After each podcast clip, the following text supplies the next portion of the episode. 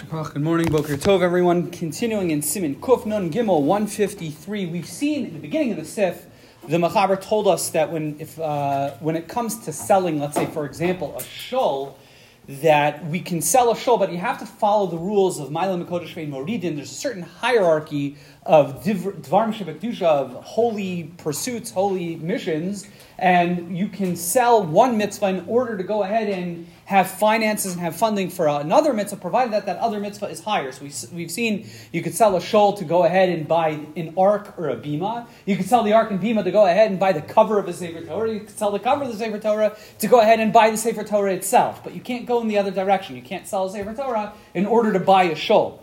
However, it's interesting, the, the Mechaber, I'm not sure why it's out of order, but in Sif Vav, he tells us there are two exceptions. There are two scenarios where you are allowed to even sell the Sifrei Torah.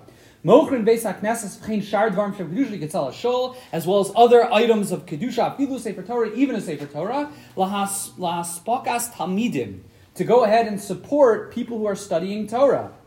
Um, the uh, Mishnah Berurah points out, the davar zet tochacha megula. It's an open rebuke. Osan anasham instruction lahafsek Torah ba'aryayan to people who don't support Torah study in their cities. And we're now going to ask Lee to give an appeal to no, but it's an interesting.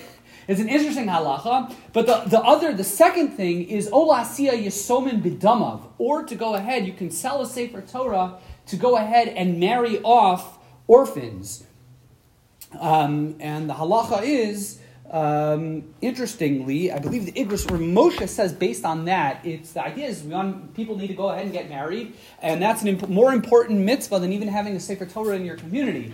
Ramosha, I believe, says based on that, similarly, let's say not marrying off Yisomim, let's say people are married, but they're not able to live a functional married life, i.e., there's no mikvah in town.